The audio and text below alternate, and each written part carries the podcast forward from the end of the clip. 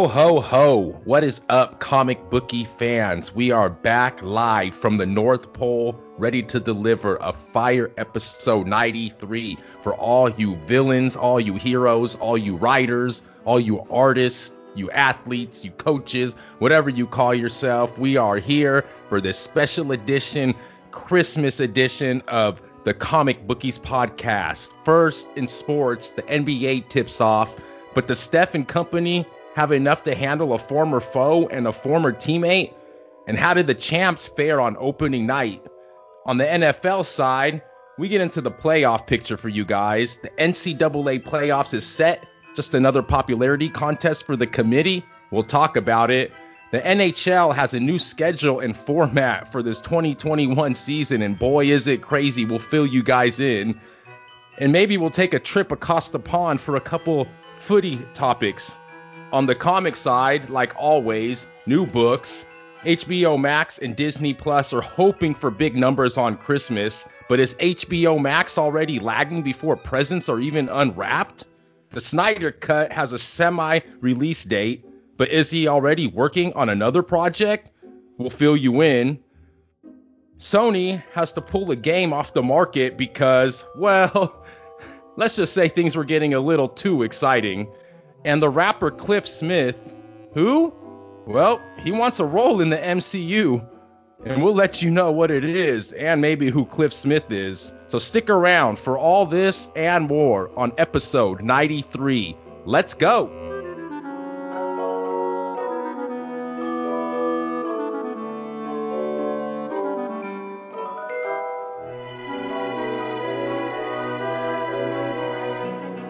Ladies and gentlemen, you hear that music fading in the background. What is up? It might not be fading as quick as that $600 is going to fade away from that wallet coming up here next week with the stimulus. But nonetheless, this is not episode 93 brought to you by the one and only Treasure Island Comics in Fremont, California. As always, uh, time is adjusted there, but as always, he will always get your stuff shipped out to you. You can always pick it up curbside, but we want everybody to enjoy this episode with Sean and I. Unfortunately, Mike could not be here tonight, but we are here to do this special episode that we said we would try to do last week for you guys.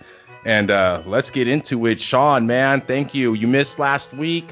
Uh, we you got like I mentioned, you're on the zigzag theory with the with the episodes lately with Mike, but uh, we're we're here, and how's it going, man? How are you this week? You ready for Christmas? Everything is good, brother. Like you said, man, a special Christmas edition. We got Christmas coming up in a couple of days. A happy holidays and Merry Christmas to you, Mark, as well as all the comic booky fans. Very excited. Hopefully, a good short work week also for everybody. Enjoy a little time here at the end of the year with your family and friends. You know, it's really kind of the first Christmas that we're really in the pandemic, kind of acclimated to what the new normal is. But then again, it is a holiday season, so definitely be safe, smart, kind of follow all the measures that are placed upon us. But nah, brother, everything is good, man. Definitely happy to be back in the saddle, as you would say. And yeah, just have a nice, good episode. The comic bookies, Clyde in the world of sports and comics. And man, a lot of good sports and comics to talk about. But before we get into that, how are you doing, bro? I am doing good, man. I I mean, I I'm not going to say that I couldn't be better cuz I could be better. I know a lot of people would probably say they could be better as well, but I'm living, I'm healthy, I'm alive. You know, my kid and my wife and my family are doing pretty good. No one's caught the COVID around here, so you know, the vaccine's coming out. I know that people have been very, very optimistic. You hear about this other strain out there in the UK or something yeah. that's mutating, but we'll see what that does going into 2021. I think that everybody around the planet, especially in America, I know we're excited, even though it might not seem like seem like it, and that you know maybe you we don't see as many. Uh, how what could I say? We don't see as the festivities and you know the malls. Uh, I, I, personally haven't been to them, but I don't know how packed they are or whatnot. But it's just uh, even though we don't show it, I know us us Americans are excited for the for the holiday and New Year's coming up. So I'm excited. I hope you're excited, and uh, I just hope that we make it safe and that the the vaccine comes through and you know new president next year and I'm just really looking forward to 2021. Uh, although don't get me wrong, we're not out of the weeds yet because uh, this thing can get a little bit crazier, but I'm hoping by at least June, July we'll uh, pull through this, man. And that's the mindset we all gotta have, bro. It's obviously crazy times, as you mentioned. Something I don't think anyone's used to. I mean, we could say, oh, it's a new normal, but you know, it's something we're never gonna be used to. But with the holiday season, as you did mention, I mean, just going on social media, bro. You can go on Facebook, Instagram, and you can see people with the kids making cookies, getting all these different things ready to cook up and stuff.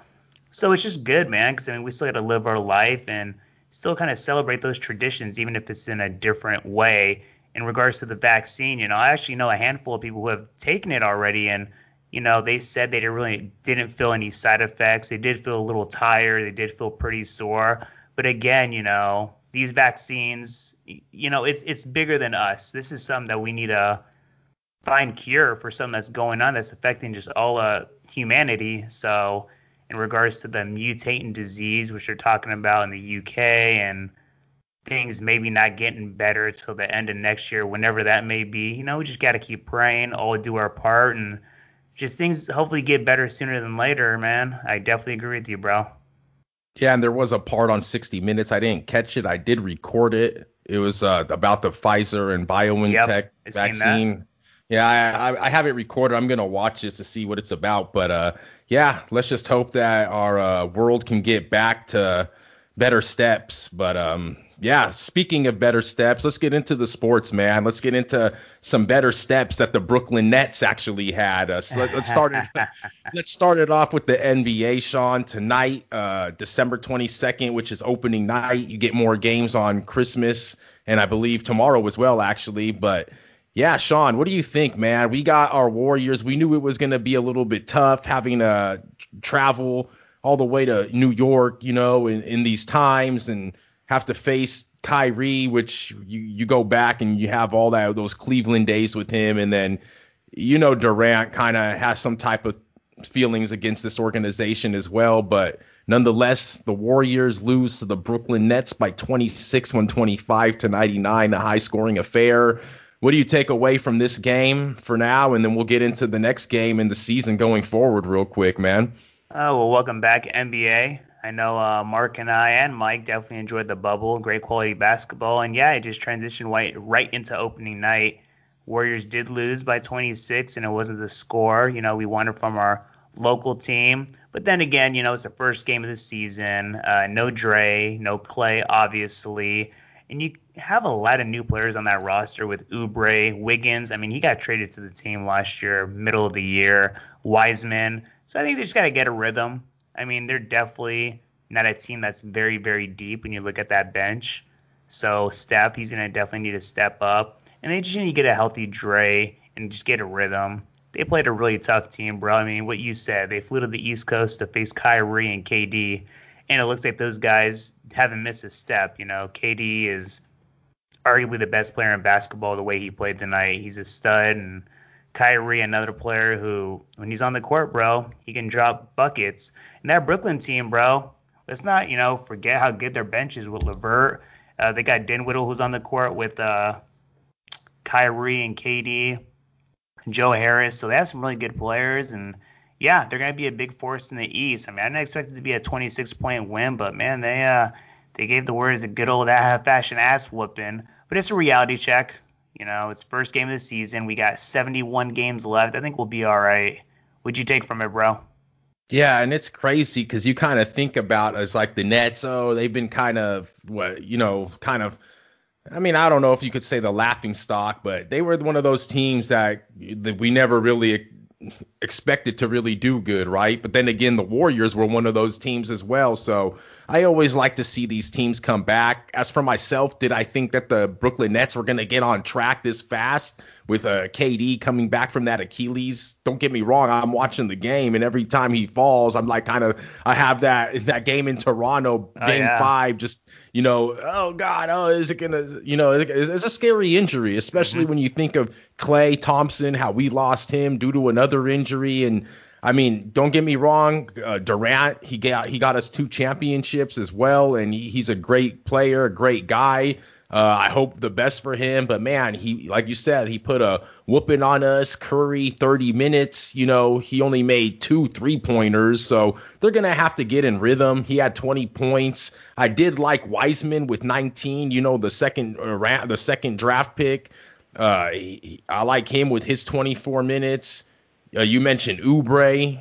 You know, he didn't do much, but I think he's going to be a bigger presence on this team. Like you said, it's the first game, man. What are you really going to take from it? Uh, Durant was good, you know. Kyrie was good, like you said. You can take that from it, but you got to take this uh, with a, you know, grain of salt. So uh, I'm excited for the season. Do I think the Warriors are going to do better than last season? Yes. Uh, do I think that the Nets are going to do better? Hell yes. But it's still a long time to play out and see how both these teams are going to uh, do in the long run, man. Definitely agree with you, bro. I mean, those are two teams with some good basketball players, like you said. The Warriors side, Oubre and Wiseman, two very, very key, play, important players for the team. There was a, lot, of, a little bit of garbage time, which uh, inflated Wiseman's stats. But just watching him, you can tell this guy's a stud. He's a number two overall pick with those 19 points today. He's a big body. He had some good shots for a, uh, you know, a bigger guy. And again, you know, when they get that rhythm and you know you play through Steph, who's he's a superstar, they're gonna be fine. You know, it's definitely hard to see them as probably a championship team. Let's be honest, no Klay, but they're definitely a team that can make some noise in the West. I definitely think that. And it's funny how you uh, said every time you seen KD fall, you kind of cringed a little bit, bro. I was the same way you see an injury like that, it's like anytime you see like acceleration, a cut, a jump, a fall, you're just biting your tongue like, bro, the last time I seen KD with the Warriors, we know what happened. So, you know, you just hope that doesn't happen again. And mention and you and to mention uh, the Brooklyn they you have to remember they got Steve Nash, a whole new coach. Yeah. Mm-hmm. And I mean, I, I, think this is probably why they put this game first. You really think about it. To me, it looked like a fun matchup with the, like I said, the foe. But then you got KD, that was the teammate, but is now the foe, even though it's in a different conference. But I mean, I would say in particularly, I would look at the head coaching matchup because you look at Steve Kerr, he kind of was put in the same role as Steve Nash is in now a couple years ago when he started with the Warriors, right? Former point guard, you know, just trying to start in a team. And I think that, like I said, Brooklyn's going to be really fun to watch going forward. You said it, bro. It seems like Steve Nash is really like the Steve Kerr 2.0 per se. You know, he's a young coach. He actually has Amar'e Stoudemire as his assistant coach. He might be a position coach. And then he has D'Antoni, his former head coach, is one of his assistant coaches. So he's surrounding himself with a lot of good coaches, a lot of good knowledge of the game. And, you know, you have two superstars, as we've mentioned, uh, Kyrie and KD. So with the good roster, some good coaches, you know, the sky's the limit with that team for sure, especially in the East. You're surrounding myself with great talent as well, Sean. Because thank you. Because as the comic bookies uh, listeners get that news, uh, I'm getting it as well. I did not know that that Mr. Former Rockets coach D'Antonio was uh, the new assistant coach along with uh, Mari Stoudemire. Uh, that, that that is, I mean. I like Stoudemire there to vibe with the younger players, and I like D'Antonio there to, you know, as the, the expertise to really kind of guide Nash through what head coaching in this league is all about. But uh, yeah, you know what else it's all about in this league? It's uh, getting trophies. And uh, one of your favorite teams, Sean, got uh, oh, that one. there it is. None, I know you. I know after the Warrior game, you stuck around, Sean, for the whole uh, ceremony that had to do with the Lakers uh, and their what 18th championship now, I believe, if I'm not mistaken. But uh, tell us your thoughts on this game that happened in the latter stages of uh, this opening night. You got the Clippers, Sean, beating out the Lakers, although it got pretty close in the end. Uh, pretty fun game. The battle for LA. Clippers 116, Lakers 109. What do you think, Sean? What do you what did you what are your takeaways from this game? Well, again, it is the first game of the season, so it's not one of those, oh, the Lakers lost. Oh, they suck. I mean, I think the Lakers are way better than they were last year. Schroeder looked great today. Damn near had a triple double. Anthony Davis and LeBron are still Anthony Davis and LeBron. And Montrez, man, that guy's a beast. And that's actually the player who was on the Clippers. So looking at the way the game went, the result was good for the Clippers. I just don't know if they're really better than they were last year. If they're going to have a healthy Kawhi all season and PG can live up to that contract, which people are hoping for, and the way he played today, you know, maybe he can. The boy had, I think, 33 points. The Clippers are definitely a good basketball team. Um, I don't know if they're going to be a team that's going to be able to compete for a championship next to the Lakers because the Lakers they're just so stacked. I mean, I'll be up front. I think they're going to probably repeat. I know it's kind of early to say that, but just looking at their roster, and you do have the most dominating force in LeBron, you know, an 0-1 start doesn't scare me. Let's be honest. It was a fun game though. Definitely good for opening night. I know we had the whooping in the first game, but the second game was definitely a lot closer. The Lakers, I think, tied the game at one point in the third quarter. Clippers definitely uh, succeeded down the road and got the win. But yeah, definitely a good basketball game. It's just good to see all the guys on the court. You don't want to see nobody hurt.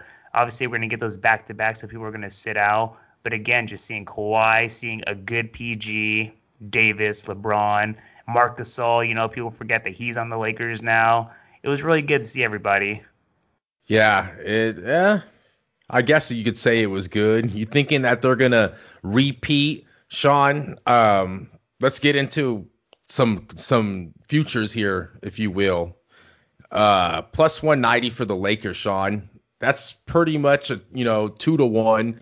So they are heavy favorites again. But the team that is crazy is the team that we just really talked about, the Brooklyn Nets, man. Six to one. I believe it's just so crazy. A team with the brand new head coach, you know, a, a superstar that's coming off an Achilles injury can pretty much just be tied with the Bucks and you know the Clippers all at six to one as well. I mean, they're showing the Nets a lot of love here on these futures, but you got the Celtics at 16 to 1, the 76ers at 18 to 1. This this league uh it doesn't look like it's going to be as as much parity as we saw in the bubble, Sean. Just from what I'm looking here as the futures and what the odds makers are kind of, you know, the, setting in for this market the Toronto Raptors, which have kind of been a force even in the bubble as we saw, but they're 28 to 1. You know, they're out there. You got the Utah Jazz, the Portland Trail Blazers. You know, obviously a lot's going to change during this season when we start to play. But with like the, the the Jazz and the Blazers sitting at 35 to 1,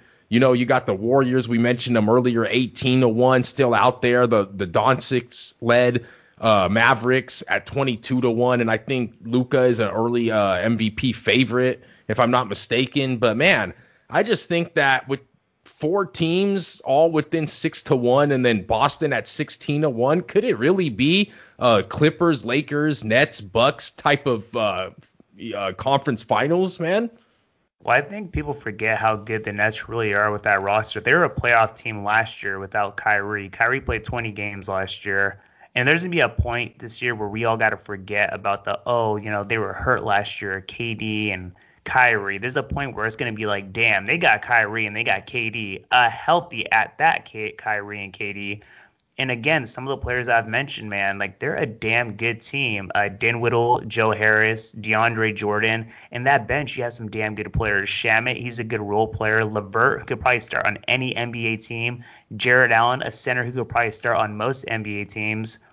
So I mean, you know, yes, it's a new coaching staff, but I think just that combination of rookie coach Steve Nash with the veteran coach D'Antoni, and you have two superstars with Kyrie and KD. Not to keep bringing them up, but they are stars. And let They're me gonna... let, let, me cut you off. You bring up Kyrie and KD, but if you think about it, it's like Kyrie and LeBron when they were on Cleveland because the supporting cast. Yeah, you had Love. Yeah, you had Shumpert. Yeah, you had um, uh, with the timeout, time, you know, uh, J.R. Smith, high ass, right?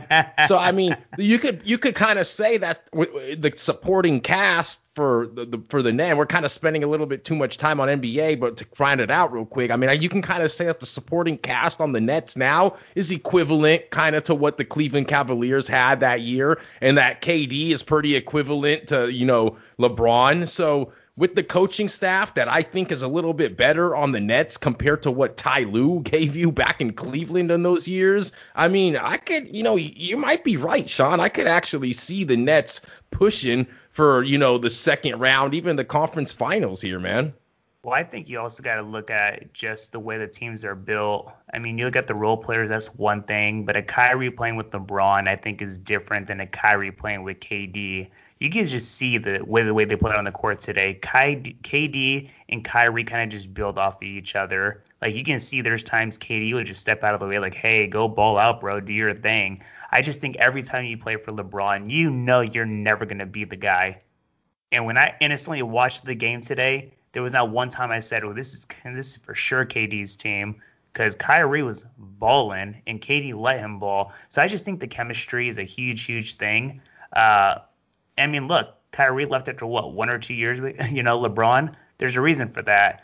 So I think that just the chemistry and again going back to that coaching youth with D'Antoni, the veteran leadership, and just a really just confident bench. Like they have a good style of basketball, bro, and I mean, if I were to say that Cleveland team is better than this Brooklyn team and everyone was healthy, I'd be lying. Like I think this Brooklyn team is stacked. I think they're good. Their bench is deep, a lot of great players. So yeah, I easily think they'll be probably facing the Bucks in the Eastern Conference Finals. You definitely have, you know, your Celtics, a couple other teams, but again, Miami. You know, Miami, of course, not knocking them. I like Miami. 18 to 1. You know, but then again, you're just looking at a team that you know, it's not just KD and Kyrie. This team has some damn good basketball players all around. And I think that's going to definitely separate themselves against a lot of these teams. Yeah, and we got a whole nother what uh 80 whatever games to go. So uh 71. They shortened the Oh, season. they did. They did. So yeah, uh, 10 72. Yeah, 71 left. Yeah, and they're probably just practicing with it because it's probably going to stick now going forward. You know, they've been talking about shortening the season as it was. So, you know, I, I can see it being 72 probably from here on out. They just like it's like all these tech companies practicing with not having people at the office. like your boy. Uh, but yeah, dude, I think that this is gonna a lot of these changes might in these sports and leagues are going to probably stick around. So, Sean, you like the Lakers. Uh, I kind of like the Clippers to kind of, you know, to kind of gel a little bit more this year, but we'll see, man. We'll see. We'll give updated odds throughout the season yep. and whatnot. But uh, let's transition over into the NFL, Sean. I don't want to spend too much time actually, you know, on on games that were past due. Uh, let's kind of get more into maybe a games or games going forward up into this weekend or uh, the standings. What do you like? Pittsburgh has on a is on a two game losing streak, and everyone thinks that it's over for them. Although I think that they're gonna get on track this week. But Sean, man, what are what are your thoughts getting into you know uh, these latter stages of this 2020 season as we approach January and these playoffs? Uh, the Chiefs came through against the Saints. That's Mike's uh, NFL uh, Super Bowl uh, matchup. But what do you think, Sean, going forward uh, for this week and the season? I'm really just focused on the AFC right now. Just looking at that matchup going down the road for those last couple playoff spots Miami, Baltimore, Cleveland, Indianapolis, Tennessee, because they're tied at 10 and 4. And the Raiders still got an outside chance. Obviously, the Raiders had a really, really bad loss last week versus the Chargers, but they got two games left to redeem themselves. I believe it's Miami, which is definitely a must win because they're ahead of them in that wild card picture, and the Broncos, who should be a win. So, you know, it might be some good pressure for them, see if they can live up to the moment. But this AFC, man, I'm definitely liking it. Uh, playoff picture is really, really close. And going into that Pittsburgh game, bro, it's funny you mentioned it because I know before we talked, uh, or before we did the episode, our little pre-production, we were talking about whoever they play this week, they're probably gonna win. Well, you know what? They got a really tough matchup this week going against Indianapolis. Indianapolis is a damn good football team. It's funny because before the season started, I know they got Philip Rivers. Obviously, he's been playing some pretty good football but there's no way in hell anybody thought they'd be a 10 and 4 football team. And here they are at 10 and 4, facing the 11 and 3, three losses in a row, Pittsburgh Steelers. And I'm telling you, bro, when you look at it, Cleveland's only one game behind Pittsburgh. So I mean, you know, they have an outside chance of not just getting in through the wild card. They might take the damn division. And that, I mean, Baltimore's yeah. at nine wins. They're only two games behind. So it's like, bro, you know, Pittsburgh is getting a little complacent the way they're playing right now.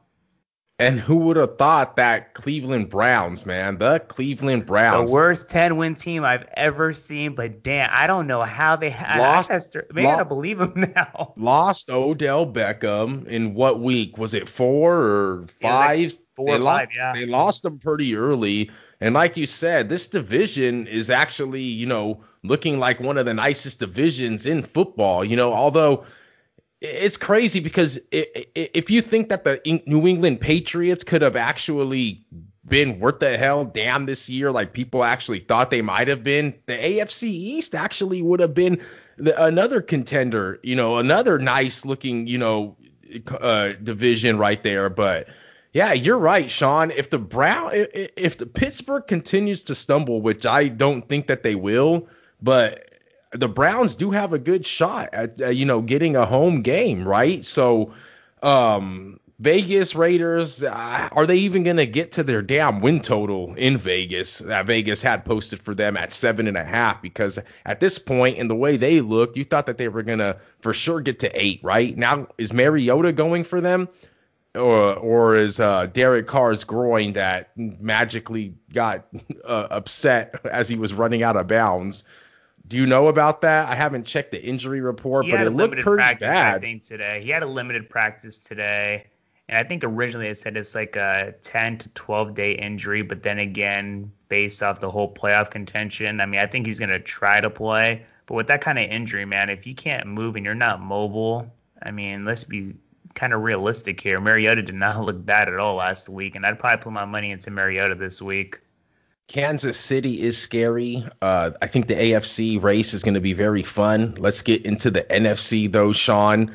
Is the football team going to do anything with their uh, that Are division, they? man? It- it- how crazy is that that division? I mean, things always revert back to the means, and believe it or not, that division almost has a 500 football team in the football team. So uh, I think they're deserved to be there with how they've played and how Mr. Smith has turned it around for them. But I just don't see the NFC playoff card picture being uh, as exciting as the AFC, man. I see that New Orleans, if they can get it together, along with um, the Green Bay Packers, man, I just think that they're going to be kind of forces to be uh, reckoned with, sitting there at 11 and three and 10 and four respectively. So, your thoughts on the NFC, Sean? You're at your, your division. I think you said it best, bro. There's a lot of kind of just self-explanatory things going on. Things are already pretty much locked in. Green Bay, New Orleans, Seattle's already in there. You know, it's it's kind of not scripted, but it's kind of boring. You already have a lot of teams already just locked in, and it's funny that the most exciting quote-unquote playoff race is the worst division in football. You got the six and eight Washington Redskins leading the division, but as bad as they've been, as much crap as people have talked about them, the freaking Cowboys are at five and nine, one game behind them. And when you look at this week, Dallas is hosting Philly, who, yes, Jalen Hurts is looking like the Heisman that he should be. But then again, it's like he is a rookie. I actually wouldn't be surprised if Dallas won this football game. And Washington, you know, if Alex Smith is hurt and Dwayne Haskins is more focused on the strip club than football, you know, I think Dallas might win this week. Washington might tumble versus Carolina, and boom, the records are tied. So it's like Dallas is right there to get into the playoffs. I mean, we've said it, you know, since we've become diehard football fans. It's not how you get in the playoffs; it's just getting into the damn playoffs. So I mean, whether the Cowboys get in with six wins, six wins or seven wins, or Washington gets in with seven wins or whatever in the hell it is, it's about getting in. I mean, despite how ugly it is right now, this is really one of the tightest playoff races in football. And let's be real, man, no one's going to get in through the wild card from that division. So they're playing for the division. So it's going to be, I think, a really exciting week just due to the circumstances. Yeah, and Mike and I can probably uh, go on contrary with you about how it doesn't matter about how you get in; it's about getting in. But if you remember a couple seasons ago, the way the Raiders got in, as uh, as Mr. Carr uh, is breaking his fibula or tibula as Mr. Donald Penn, so they got it didn't matter how they got in. Oh yes, it did that season because they went into Houston with Michigan State's finest and Connor Cook, and uh, There it is. and that was a pretty good season, you know, and uh, it didn't really mean shit at the end. So uh, I guess sometimes it does matter how you get in, but The New York Giants are right there too, right behind them in that division also, Sean. So we'll see, man. We'll see. Uh, I don't know if you, there's any more pigskin you want to talk about. If there's anyone that you like or you want to mention that you uh, think uh, is a clear cut favorite uh, for these playoffs. And you know, we're kind of getting down to the gritty that we don't really have to like go too too too long on it every week uh, kind of know who's getting in now and who's going to do who. So uh, to wrap up the NFL, Sean, do you have anything else or who you think that is going to be scary for these playoffs other than uh, Kansas City? You know what I think? Uh, obviously, the game to watch this week actually includes two of the teams I think we got to be scared of. It's Green Bay and Tennessee. Derrick Henry. Uh, he is just an absolute freaking beast. And that Tennessee offense is really playing well. And then Green Bay, man, 11 and 3. Rodgers is literally looking like an MVP with 40 touchdowns and I think under five interceptions. So yeah, definitely the game to watch on Sunday night, NBC. But also, you know, two teams to watch in the playoffs, so they're gonna definitely uh, make a good run. Yeah, definitely, definitely. And stay tuned for all these games. I think we're having games again on Saturday as well. Yep, Raiders included if yeah, Raiders included, and uh, yeah, and stay tuned for all these games coming up this weekend. Don't forget the NBA is gonna have a contender and uh with the NFL game going on as well as the Minnesota Vikings uh, visit the New Orleans Saints as a seven point underdog. We'll see how that transpires. But yeah, let's get into NCAA real quick just to touch on it. Did the committee get it right, Sean? Come on now, bro. NCAA never gets it right. I feel so bad for those kids and for those teams. But they're getting uh, paid now, right? Uh, didn't a, a, rule come that I think they passed a law that and uh, and college athletes can get paid for certain things now. I'd have to look into it. I read the headline, but I did not dig deep into the details. So uh, maybe on episode 94 next week we'll have that a little bit more. But yeah, Sean, I believe that college athletes can just uh, acquire payments uh, of such now. Yeah, I think uh, in one of our earlier episodes, we've seen something that either one of the states or maybe again all of college passed something that they can get some sort of incentive. I mean, obviously, isn't like, all right, you know, Joe Blow is going to sign this contract or whatever it is. You know, we definitely got to look into the details. But I guess that part of it, you know, they may get right. They get some sort of incentive. But in regards to the playoff picture, they could not have been more wrong including Notre Dame. Yes, I sound like a broken record from ESPN to Fox Sports. No one thinks Notre Dame should have got in, but once again, they got in, and of course, they're facing Alabama. I mean, why even show up? That game's going to be a whooping. I mean, I don't even know what to say right now, bro. 2012? You know what, man? It's just sad because you have all these other teams uh, not getting away from the other game, which is going to be obviously an awesome game. Justin Fields and Ohio State versus Trevor Lawrence and Clemson. A very fun game. Uh, two of the top quarterbacks, probably two of the top five picks of the upcoming draft. That's going to be a fun game. But again, going to that Alabama game, I mean, Notre Dame, I just don't know how the hell you guys get in. You guys just lost versus Clemson, so you get rewarded to get into the playoffs. I don't know. Tell me, Mark, how does that work? Well, it works because they also beat Clemson in the regular season. You got to remember they joined the ACC on special. They beat a backup quarterback, Clemson. I guess I don't know what that means to the committee, but come on now. So, who deserve, in your opinion, who would you say? Were you a Florida boy, A and M boy? Um, who do you think was more deserving than Notre Dame? I mean, at the end of the day, I guess you could say that they were somewhat deserving of it. I mean, they did play Clemson in that title game. And I guess the committee, obviously, not just the committee, but anyone with two eyes can see how good Clemson's been in a powerhouse, you know, completely taking over that role from your Florida State, I think, Sean and Auburn and those type of teams you know, Clemson's now that powerhouse with Alabama and the Ohio States and whatnot. But in your opinion, I mean, you don't think that that one loss that you know it was enough to propel them? You know what? I think to better my argument, no, I don't think they should have been a part of the Final Four, but I can see why because you only pick four teams. But I think picking Notre Dame is why your system is so broken because you need at least eight teams. You can't not have an A&M. You can't not have a Florida. You know, there's a lot of teams that made a damn good case to for sure be in the playoffs. And the thing is, when you have four, you basically just you already have it predetermined pretty much to a degree. At least two or three of those teams almost every year. I mean, God, for the past what five to ten years, for sure, it's been predetermined. So you know, you kind of don't give a chance for a lot. I mean, look at Iowa State; they were eight and one. Yes, I was just gonna say that. So, so how yeah, is your so saying. how those is your, so how is your beef with Notre Dame? with the nine and zero, oh, but not with Ohio State that played four less games. Yeah, they're five and zero. Oh, Ohio State, that's another thing. I don't even I mean, I, my beef was more with Ohio State than than Notre Dame. I'm not even gonna go there either because I agree they didn't even play enough games. And this goes into it's just a COVID season. Everything's already screwed up anyways. I just think yeah, look at it from a system standpoint. You need eight teams. Because if you're going to have Ohio State, who, let's be real, they probably are deserving because of how good they are. But when you look at the resume, they technically played how many games? Do they really deserve to be in there? So it's, you know, it's a double standard. Well, they are six and zero. Oh. They're we. I'm looking at the conference. They six are oh, six and zero. Oh. So you give them that, but then again, it's just like, damn, you have an Iowa State that played nine games. You have a Florida which played, you know, nine to ten games, an A and M which played nine to ten games that's why you just need more teams. It's straight up, you just need more teams. Maybe this wasn't the year with all the crap that's going on that you can just make a big move to make it an eight-team tournament. But this is the example, you know, that's set that hey, we got to. What about a San Jose State seven and zero? Oh? And you know what? Mountain West champs. Saying that, bro. So obviously it's a shortened season.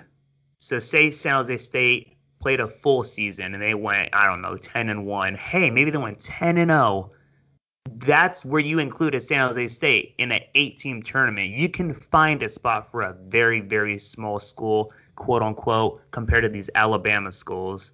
Because if it's a 14 playoff, no offense, you're not going to put San Jose State, bro. You're not going to put them at, you wouldn't put them against a freaking two two loss Florida team. You're still going to go with the two loss Florida team over an undefeated San Jose State. It's just a system, which I'm cool with but you need to have eight teams because you at least give a chance for these teams. Yeah, I definitely. Mean, imagine that, bro. You know, you're in college, you're at an undefeated team, you win the conference, and you know no matter what, you're never gonna have a chance at a BCS or BCS, but just a championship. Like that's it sucks. So you just gotta kind of fix the system. I think the number five Aggies got jobbed as well, sitting at eight and one, playing in the SEC and that schedule in what Kellen Mond's last year. I mean, it's just it's so unfair to these players.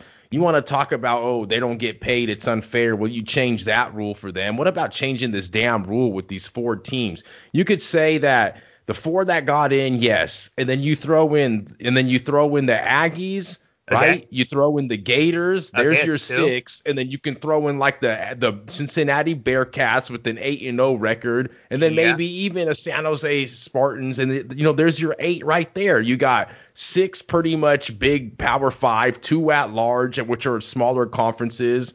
I mean, dude, there's a, a, such a different way Indiana, to make this work. six and one, Iowa, Iowa State, State, six and one. There's so many damn good schools. That's just like Miami Hurricanes seven and two. Like like I mentioned, how do you have 32 teams in the NFL and half the t- league gets in? Over here, it's endless schools, but only four have an opportunity. Over 200 schools, I believe, or some crap, and four get in. Oh, that makes total sense. I could go on forever with this, but it's just a bunch of cockamamie. Alabama, we talked about this last week, Sean, with Mike. 180 minus 180 is your clear cut favorite. If I'm playing, I'm laying with the Crimson Tide.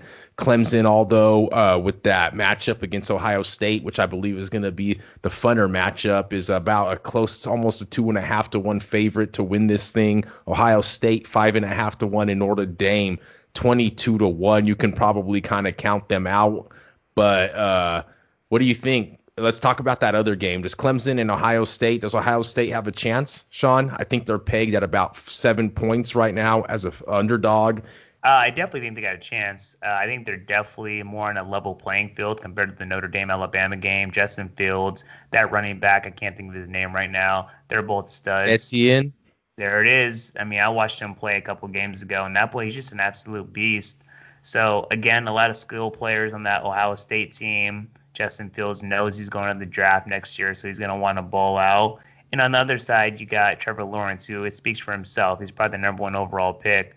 So definitely a better game. I think Clemson's gonna win, but I think Ohio State can definitely stick again, stick around and make it a game. And you know, if they won, it wouldn't surprise me.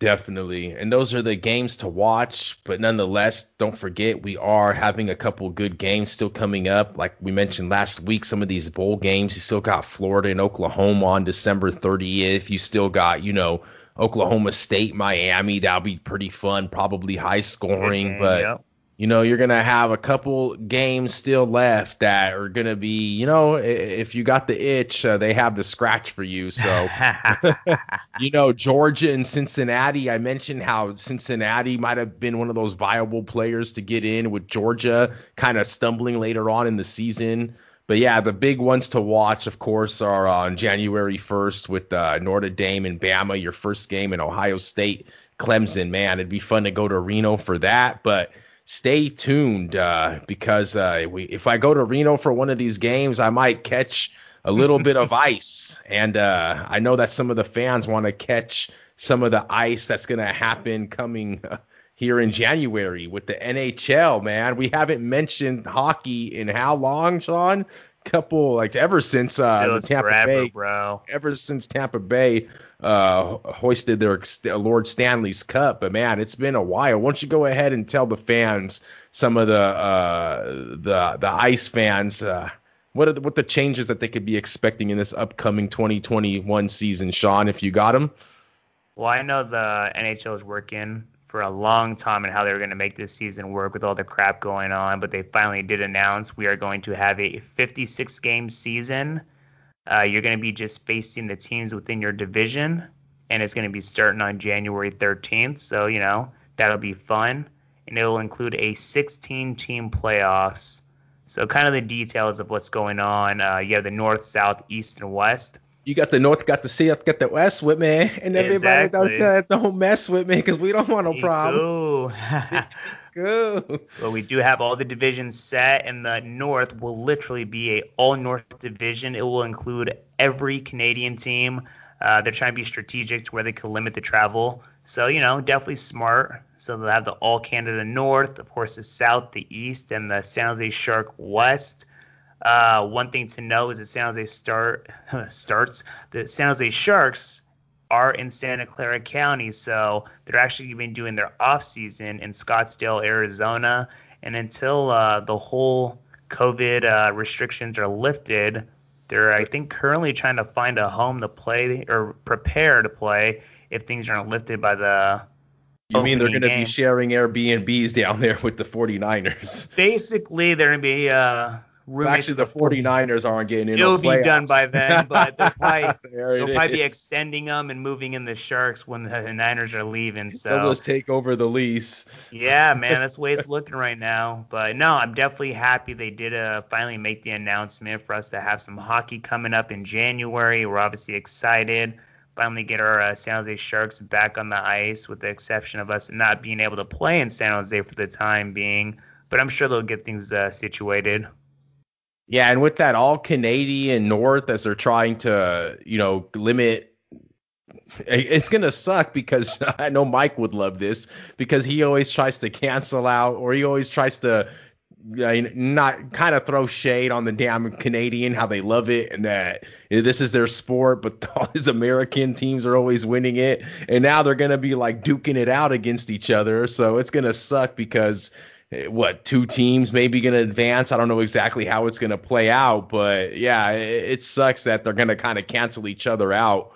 But you got uh, the Colorado Avalanche, Sean, to give you some futures going forward. If you like anybody, let me know. Golden Knights, they're still in it to try and win it at seven and a half to one. Tampa Bay, your reigning champs, uh, right there as well. The Bruins, they seem to never go away at 12 to 1. The Flyers, they competed pretty good last year as they're rebuilding at 16 to 1 the Maple Leaves that are going to be in that North at 13 to 1. That's the first team coming out of the North with the best odds, Toronto. So all you Canadian fans, eh, you guys look up for them. So the Capitals 18 to 1, Blues 18 to 1, Penguins 18 to 1. The Stars, we like them over here on this podcast 20 to 1. and our Sharks, uh, unfortunately, um, unfortunately, Sean, our Sharks are looking at a mere 45 to one to win this Stanley Cup. So uh, doesn't look like it's going to happen in the Bay Area, or shall I say Arizona this year. But anybody you like there, man, any teams uh, going forward that you can see that someone might want to drop a future bet? Well, I gotta admit, Mark. I mean, until you beat the champ, they're gonna stay the champ. So Tampa, yes, it's a future bet that you might not get the best odds, but then again, the hardest thing to do in any sport is repeating. I'm gonna go with Tampa, man at least uh, you know for some value and have a favorable uh, chance of winning. Definitely a team to watch out in the East. Yeah, and other than our co-host Mike, I don't think that any of us here on this podcast are probably going to really say that uh, that we're going to know too much about hockey going into this season. So I think we got to let this season play out, especially for ourselves, and see what really happens. But hopefully, it's uh, going to be fun. I know it's going to be shortened as well, but uh, we'll see. So uh, from the ice to the pitch, if we want to hit it real quick, EPL, Sean, you got Liverpool standing ahead of the table, five points. They get that Bobby Firmino header at the end to seal the deal against Tottenham Hotspurs. Your Wolves win on a Monday. Not bad. Uh, the top of the table is looking pretty fun, you know, if you're an English footy fan. But let's hit it real quick. Two minutes. What do you see? What do you like? What do you think happens after Boxing Day and going into 2021, man? Well, I think Tottenham kind of just crapped the bed with uh, back-to-back losses. They, you know, fell from a top spot to the sixth spot, and definitely not good for them. You know, they kind of hit a point in the season where they had a lot of good momentum, and I think after that loss versus Liverpool, Mourinho went to Mourinho went to Klopp and told him that the better team lost today, which uh, I don't know about that. Liverpool, you know, despite all the injuries, they only have one loss this season, so well deserved 31 points on top of the table. Leicester again like last season making noise up there. And what about Manchester United, man? Third place, 26 points, tied with Everton.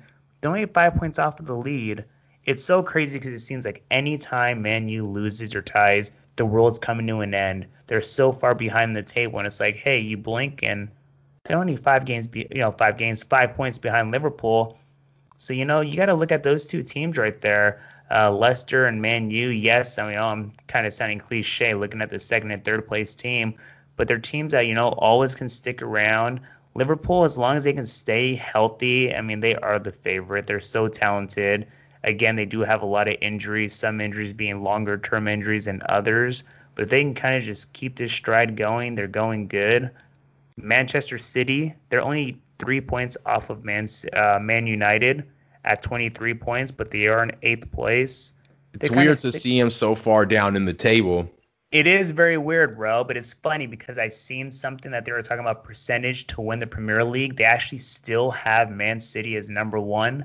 And I'm like, I don't know about that, man. I mean, yes, they're only eight points behind Liverpool, but I just don't think they're as good as Liverpool. Like, as simple as that. I just don't think they're as good as Liverpool. So, I mean, I don't know. People are expecting them to make that Man City run to hopefully compete. And again, they're not too far uh, too far away. But Liverpool has got to keep going out and just don't lose games. If you want to, you don't want to win, just get a draw. But you know, don't lose games. And I think Man City. Don't say that though, Sean. We all know what happened that one season when they actually lost the to, uh, the, the, the, title to Man City because they had all the what was it like those four or five draws in a row. But yeah, I think that with Manchester City have been getting a favorable draw and favorable, you know, group matchups in the Champions Leagues, them never having one under their belt, and their owner has voiced how much he's been, uh, you know, anticipating and in pursuit of that Champions League trophy, you know, big old mystery old years. But yeah. I think that, you know, I like what I'm seeing at the top of this uh, EPL table. You got the two Merseyside teams and Everton and Liverpool up there in the top four. And that's not, you know, let's not eh, let's not forget Leicester City, man. This is a team that was like a five five thousand to one or whatever they were, you know, to win this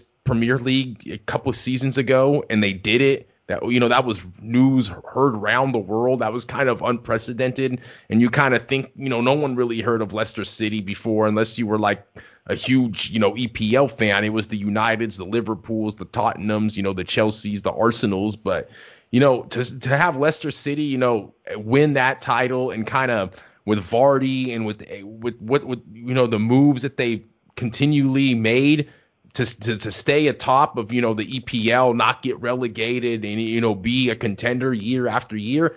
I really like to see that out of the Foxes, man.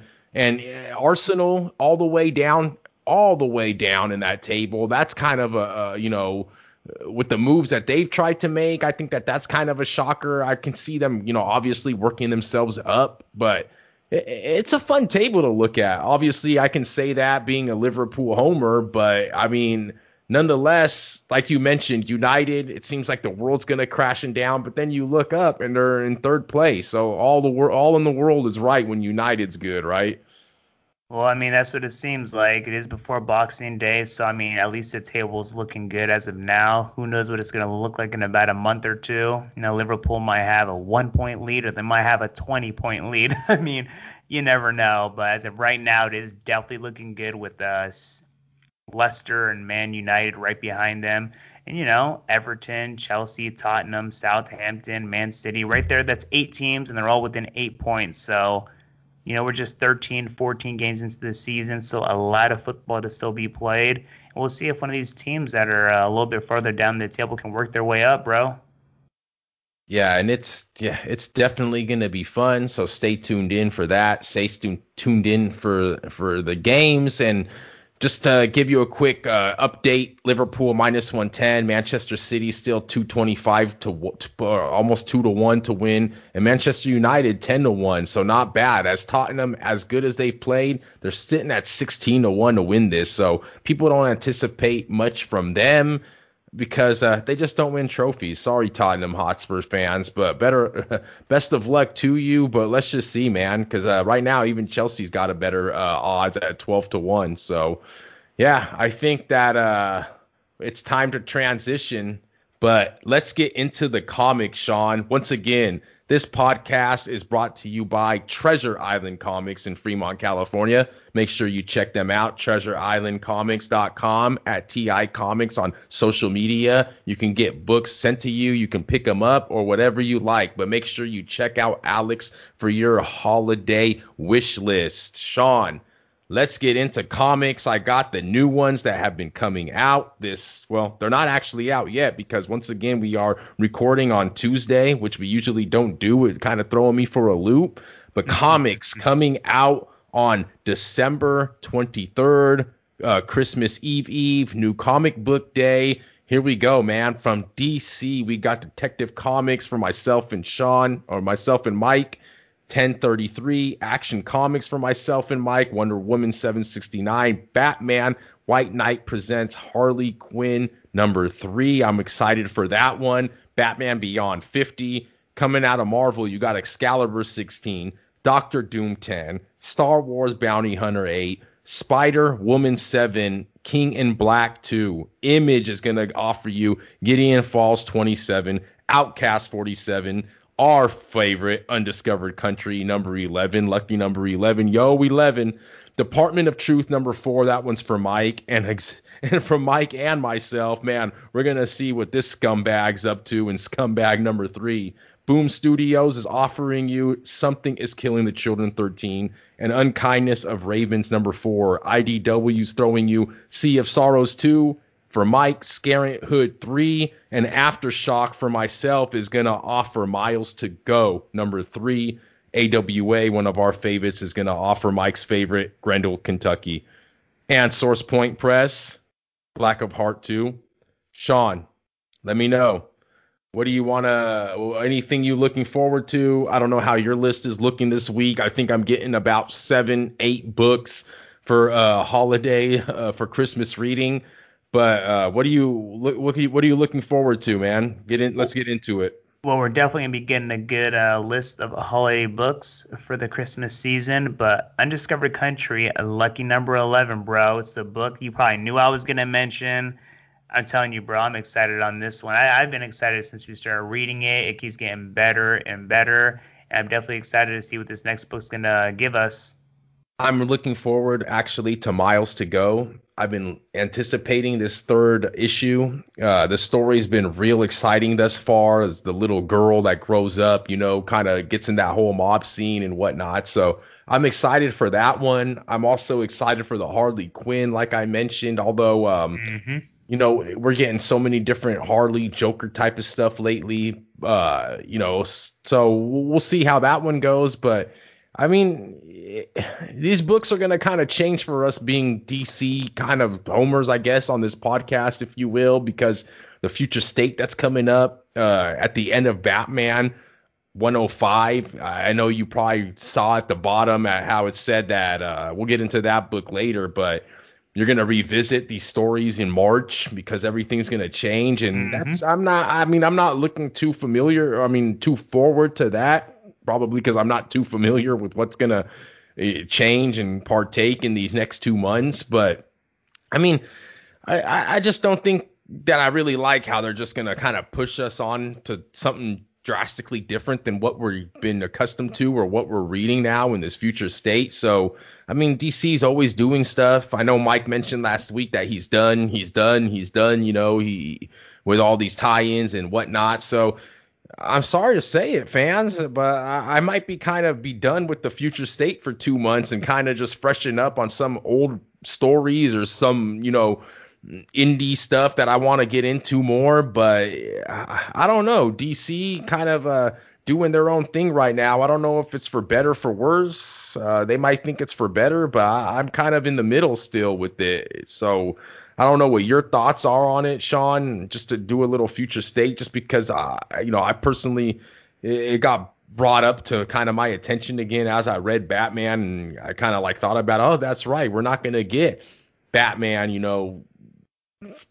four more times until March, and going forward, you know, that's another little bit of news I think Mike mentioned as well. But Batman, just remember, Sean, coming in March, it's going to be once a month now. It's not going to be twice a month anymore. Yeah. So it's going to be a lot of changes. I'm excited. I just kind of wish that uh, I just kept the Batman story going, you know, with the Bat Fam and and the Harley thing going right now, and the big twist that we had at the end with the Ghost Maker to kind of have us anticipate the end of future state and get back into this story? Because me that's what more what that's what i'm looking forward to more. Kind of get through these first two months of 2021 see how the vaccine and how society's going and kind of get back into my regular reading. I don't know how excited i am or how much i'm going to get into the future state but um yeah, yeah i don't know if you have any thoughts on future state but those are mine going forward man. And i don't know how excited i am or how much i'm going to get into it personally well, I think just the normal that we have right now with what we're reading, we're pretty much going to get future states something completely different. So I'm kind of like on you. It's impacting everything we're going to read. It's going to be a whole new array of things.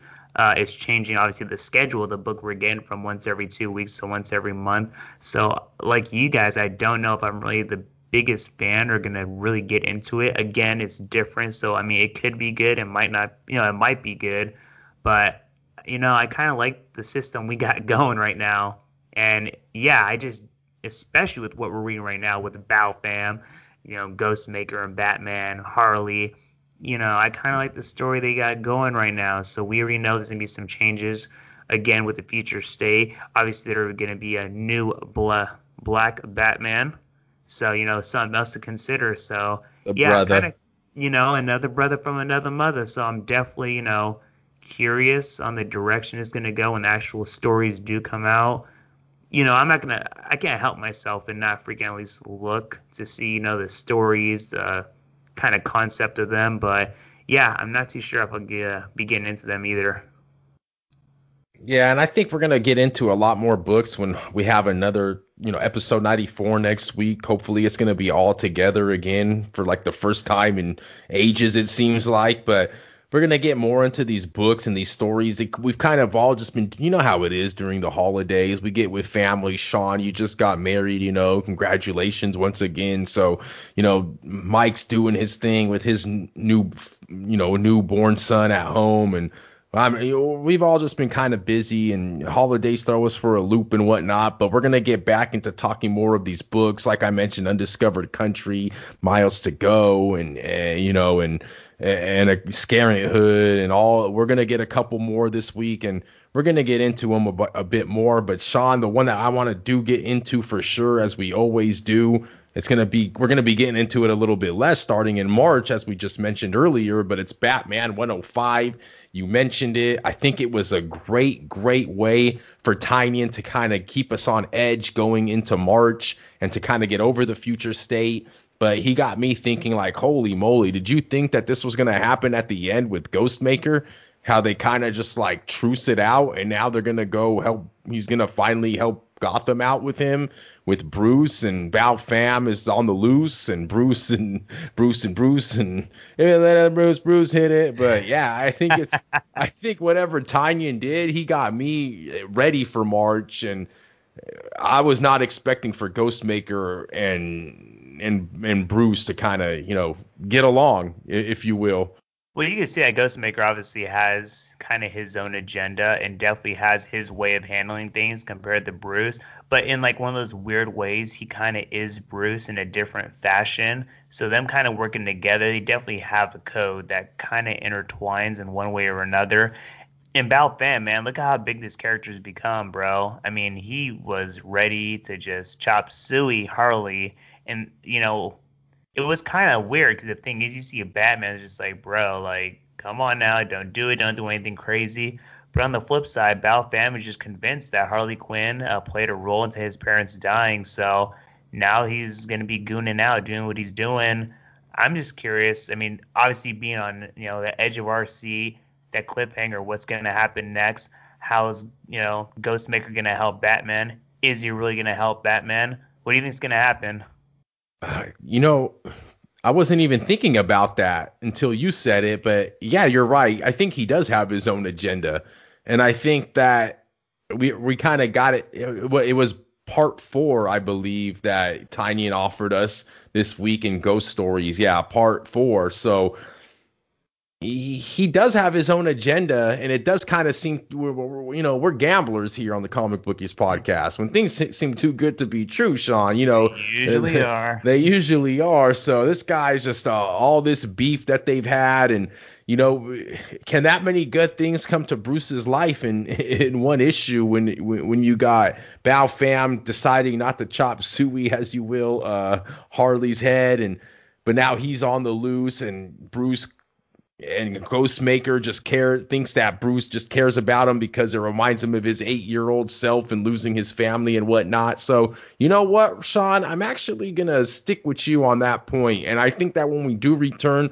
to 106 in this Batman series from Tynion, I actually do think that at, maybe not in five, but I think that in issue six, probably ending out this arc I think that we're gonna get a whole different twist from this guy Ghostmaker, but uh, he is really becoming a pretty, I mean, prominent figure in this storyline that's been delivered to us from Tynion so early with uh the with Clown Hunter. You got um you got Ghostmaker, Clown Hunter, and Punchline. So just so many new characters to take in to kind of replace that Alfred. And yeah, like we mentioned last week, this is Batman story that's been delivered to us uh, uh, lately from DC is just completely different than what regular fans are probably used to. But it's fun, and I'm excited. Like I said, most more excited for it to come back in March than I am for Future State in January and February. Sean.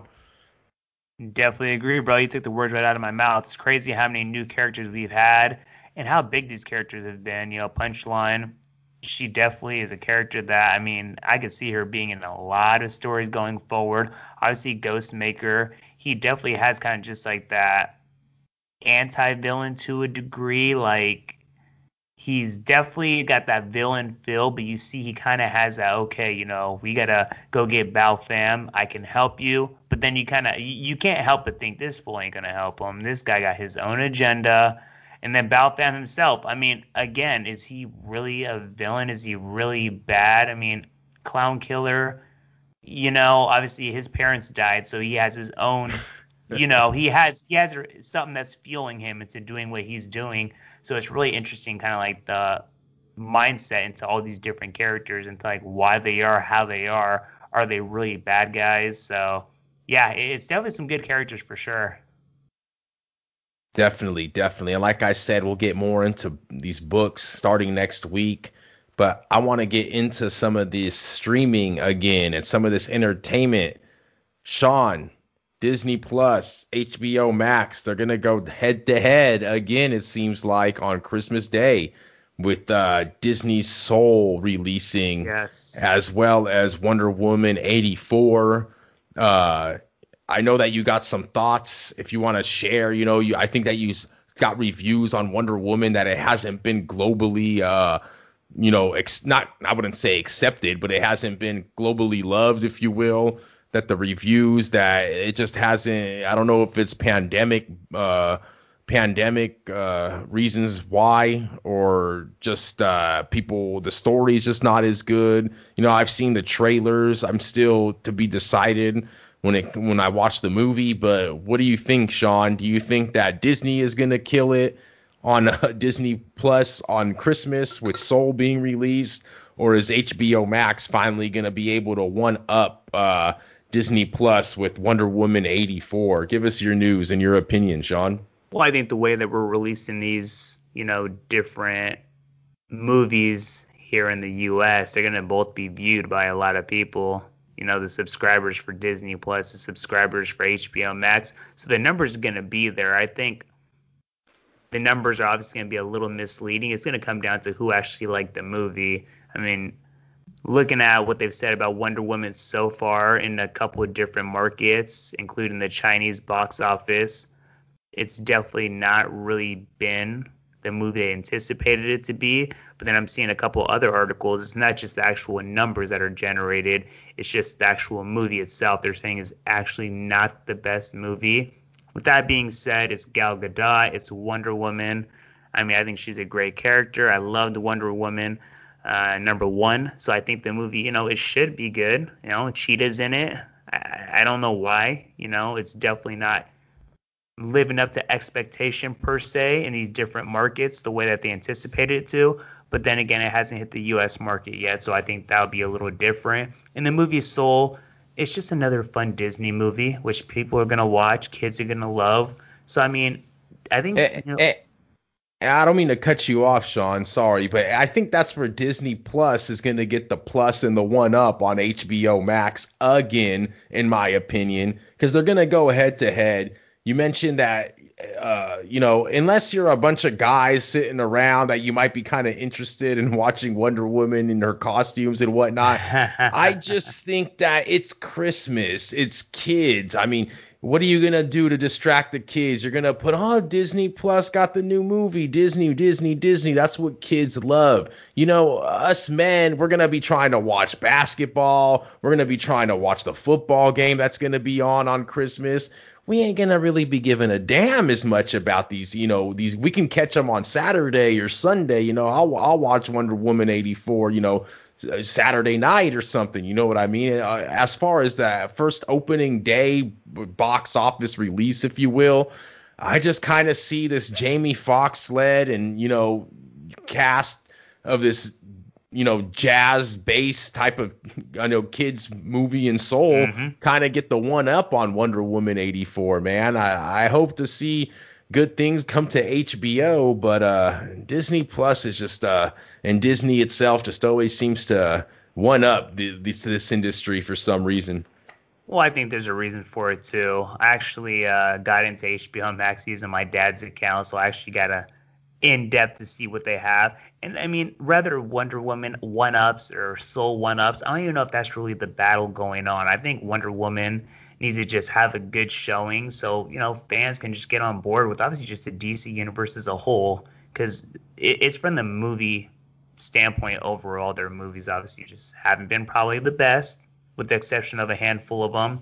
But when you when you look at what Disney does, man, you know, if you tell the average person, you know, those 80s babies, even early 90s babies, hey, we're going to have a platform with the Aladdins, the Lion Kings, the Toy Stories, all those like household touch your heart movies, bro, people are going to they're going to get that no matter what. And they keep coming out with all this different stuff, all those announcements you and I did a couple weeks ago with the Star Wars stuff, the MCU stuff, you know, Soul coming out you know you're gonna watch it if you have DC, uh, sorry DC, if you have Disney Plus.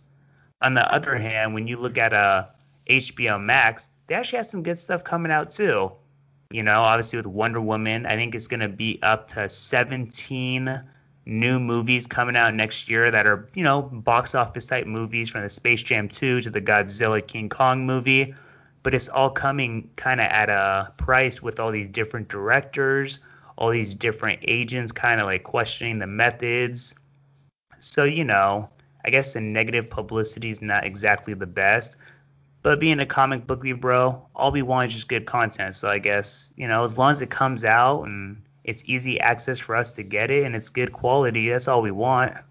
And you know what, Sean? I want to go back to that take that you had on, you know, it might not be so much about going head to head and competing, but it might be more about HBO Max kind of having, uh, you know, an audience kind of get drawn in with this movie and you know with this character kind of you know like you said to to build on on the DC universe as they try to you know always kind of you know the the MCU is already there. It is what it is. We know that they're gonna get theirs, right?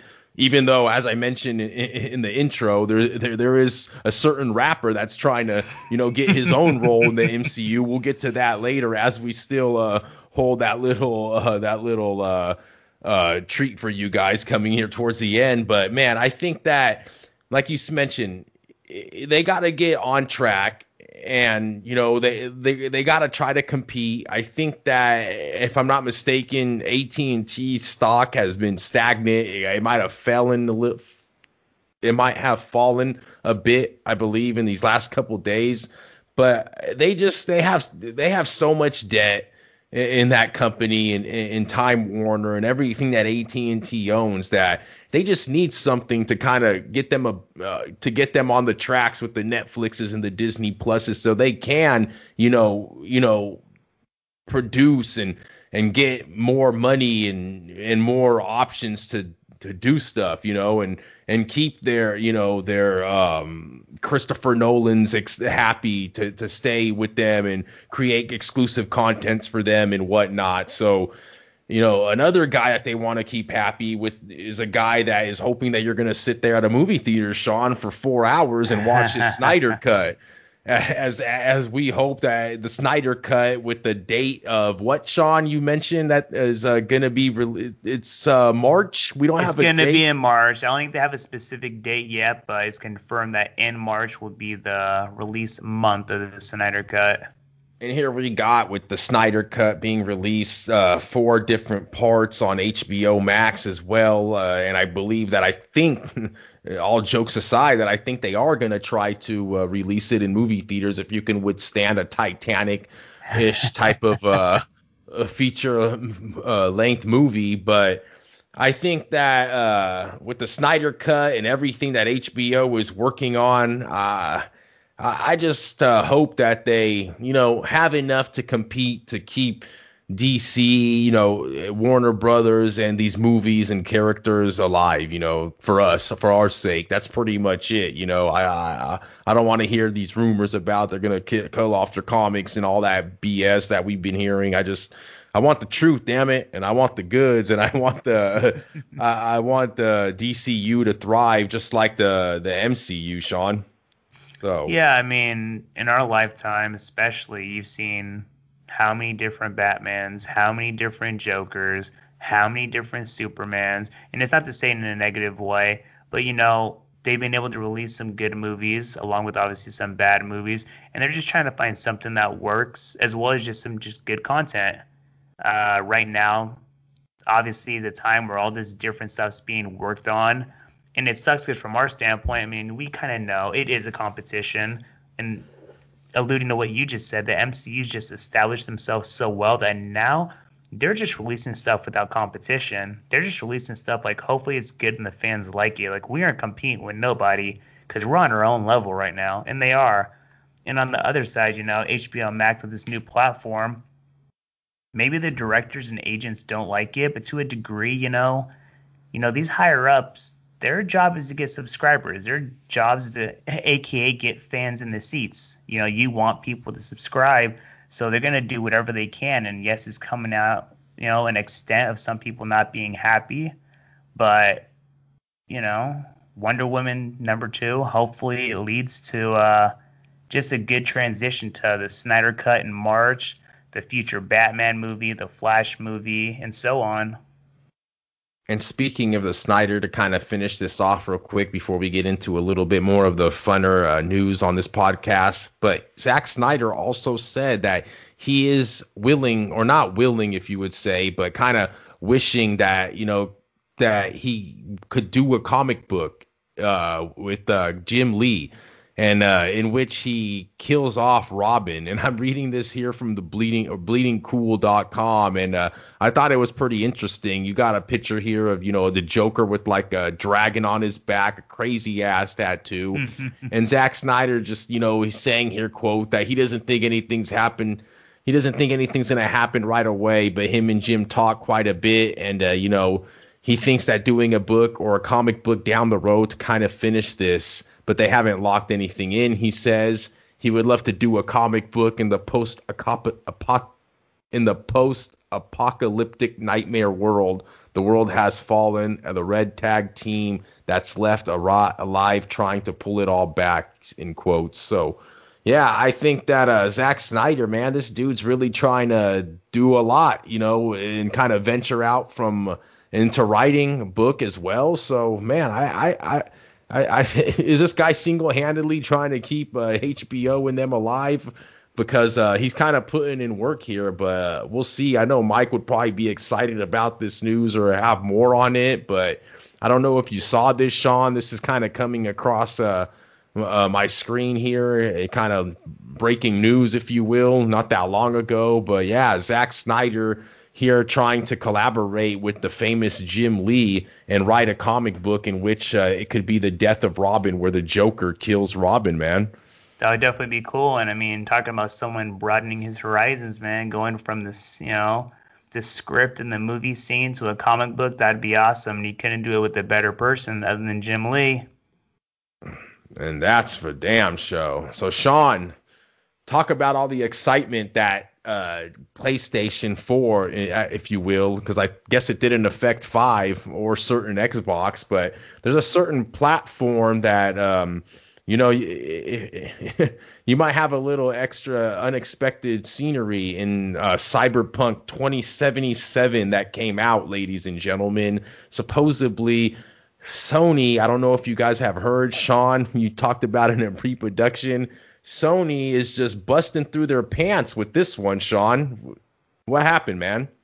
Well, it's funny, Mark, because Cyberpunk 2077 is a video game, and we've seen some crazy things in video games, Grand Theft Auto. But in this video game, somehow, I guess, a character's shlongadong burst out through his pants. Is. There it is. Yeah, something that I don't think we ever think we'd see in a video game or want to see, but somehow it burst out of a character's pants and it uh, became very, very uh, controversial. And it led to, I guess, them pulling it from uh, the quote unquote shelves or whatever platform people were buying it from. And I'm seeing here that they're actually facing uh, some fines of up to $27,000, as well as a couple of uh, other minor little infractions but yeah, uh, kind of crazy, bro. A video game, and I know it's funny putting all the pieces together because you texted us about Cyberpunk 2077 being pulled and kind of telling us why, and it's kind of like, what the hell? I mean, a freaking video game. But it's crazy to see, you know, they've sold 13 million copies, not including games purchased that have already been refunded due to what happened. But alluding to what you said, it has been pulled from PS4 but you can still find it on the new Xboxes and PlayStation 5s. It's crazy, Sean, because Mike's act- Mike actually mentioned this a couple weeks back, but I guess it didn't like stick much until you just mentioned it, and I'm like looking it up. Cyberpunk actually, I saw this on the shelves at Treasure Island, and it was kind of a big release, but I that's where I actually saw it. For some reason, I was like, where have I seen this?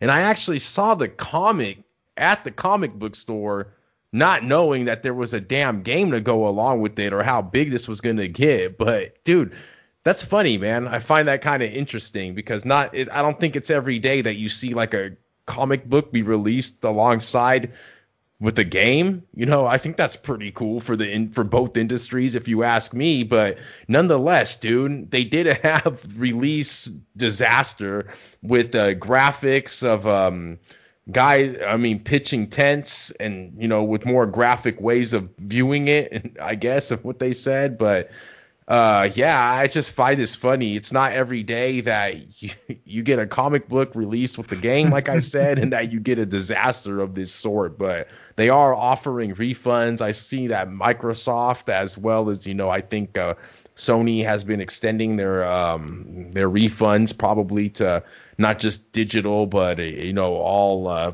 platforms, whether it's you know hard copy as well. But it's kind of just a fun little crazy interesting story that uh, we'd like to share with you guys. If you guys haven't heard it yet, kind of throw some light into this uh, holiday weekend, Sean. But uh, let's get into this last piece of news. I do not want to let you guys uh, wait for too long because I've been kind of teasing it all damn uh all damn uh, episode, man. But here we are, man. Nonetheless, Cliff Smith, your one and only how high favorite uh, actor slash rapper, Mr. Cliff Method Man Smith. There it is. There he is. One of the all-time favorites has came out and said via comicbook.com that I'm also getting this news here, man. He said that on Jemele Hill, we all heard her name lately, you know, trying to start that that that that beef with Jake Paul, trying to say, you know, whatnot with the whole uh that's a whole nother story, but Method Man came on Jemele Hill's podcast. Uh, is un- Jemele Hill is unbothered her podcast, and he revealed that he is interested in portraying a new character in either the Marvel or DC universes if giving an opportunity. Um, he said that he had a conversation with Idris Elba when there was a rumor going around that he was going to play the next James Bond, and that he thought it was big. Method Man revealed. Uh, he uh he, he's gone about saying that he's a huge uh uh Wolverine fan uh and that he's uh, you know he's he's kind of more into the Marvel universe but you know what do you think uh I don't know how old Mr. Cliff Method Man Smith is I'm pretty sure he's pushing his 50s there if not you know but he's a little bit on the older side but I think it's kind of fun to see uh a guy that you know obviously has had a acting career and I don't know if he could play you know kind of he, he's more of like a comedic actor. I don't know if he can play one of these like true hero hero or you know villain type roles, but I think it'd be kind of fun to see this guy, you know, kind of try to make his way into the MC universe. But he, he wants one of those contracts, Sean. He wants one of those like 10 year contracts that all these uh the you know he's uh you know the the what's his name Iron Man and uh can't even Downey Chris Downey Jr. Yeah, he wants one of these damn contracts, ten years where he's gonna play a role in all in an ongoing universe. But your thoughts, Sean? Uh, well, I haven't heard much of his music lately or seen him in any movies or TV shows, so I could see why he'd want a contract. Uh, I like Method Man, obviously a legend but he's not someone who's going to get that contract in any universe, in my opinion. You know, let's be honest. I think he definitely could fit the role of maybe, you know, playing a character in something. I mean, watching Mandalorian recently, Bill Burr, he's a comedic, uh, comedy guy, comedian, and he's in a couple episodes. You know, plays his role, plays kind of just like a secondary character. Some I could see, you know, Method Man playing, but the idea that he can go and play a whole new character and kind of just establish himself. I just think right now things are kind of too established and him himself. I don't think there's something that's really like creatable for him that you can just like go and make oh this is the new thing. This is a new something for this guy and he's gonna run off with it for the next five to seven years and take head waves. You know, sorry, Method Man. Again, you could probably, you know, be a secondary character on an episode or in a movie or something like he, you know, he might have been a comic book fan when he was a kid, but he definitely isn't going to be no comic book character. Jeez, I mean that's pretty good analysis, Sean. I like how you lay it on it, not too harsh, not too uh, optimistic, but I mean, you can find a role for anybody. You know, that's my thing. You know, you have yeah, a movie, a show, you can find a role for anything. But the idea of maybe what he wants, I mean, you gotta be a little realistic here. I think he want he wants to get in on this streaming Disney Plus. He saw that Disney Plus uh, uh sky that those shares skyrocket. he probably had a you know he probably got a couple in his portfolio. He's seen them skyrocket. He see he can make some money off of them, but he is say that he's willing to do DC Universe as well. So uh, uh, Nolan, uh, Snyder, get get him in the cut, Snyder, get him in the cut. But I mean, knowing him, what's gonna happen is that the new Black, Black Batman's gonna come out, and he's gonna end up wanting to play him. I already see it from a mile away. Well, hey, brother, you already said that the future state that I'm not looking too forward to. Uh, that they're gonna, it's a, it's a brother from another mother for future state. It is. So if this future state catches on, hey, I can see Method Man with his hat half bent sideways, sitting in the Time Warner studios trying to get a contract to play Mr. Future State Bruce Wayne, right? you never know, he's, bro. He's on to things. things. but uh, yeah, we've kind of came to the end we just kind of want to say that we appreciate your guys' time. Uh, if you will, Sean, kind of round us out with the. I know you're a huge movie fan. Let's kind of give the fans a little little treat. What would uh, tell us what you, what you're looking forward to uh, movie wise going this uh, going into this uh, holiday weekend? Whether it be one that we discussed uh, in the Soul in Wonder Woman 84 that's being released. If it's kind of like a classic that we like to talk about on these um, on the on the on these airwaves here in a Home Alone or a or um, a Turbo Blaster. I always used to Turbo Man. I always used to like like to say jingle all the way, jingle all the way, baby. Or it, or, or if it could even be one that sh- that Mike likes to argue about whether it's a Christmas movie or not in Die Hard, but is there any movie in particular that takes you back to your childhood, Sean, or that brings you closer to your family in this day and age? Or what do you think, man? Uh, kind of give a little top, you know, to one, two, three, or whatever, if you will, or or just what you like, looking forward to look uh, for your entertainment purposes on this holiday weekend, Sean. Well, it's funny, bro, because I can remember from being a kid to even now, when it comes to Christmas time, Home Alone 2 specifically, it's definitely a go to. It's something that, I don't know, man. It seems that we watch it every year around this time. It always comes on. So that's definitely my go to movie between uh, all the funny moments with uh, Marv and Harry and them being some pain in the asses for Macaulay Culkin.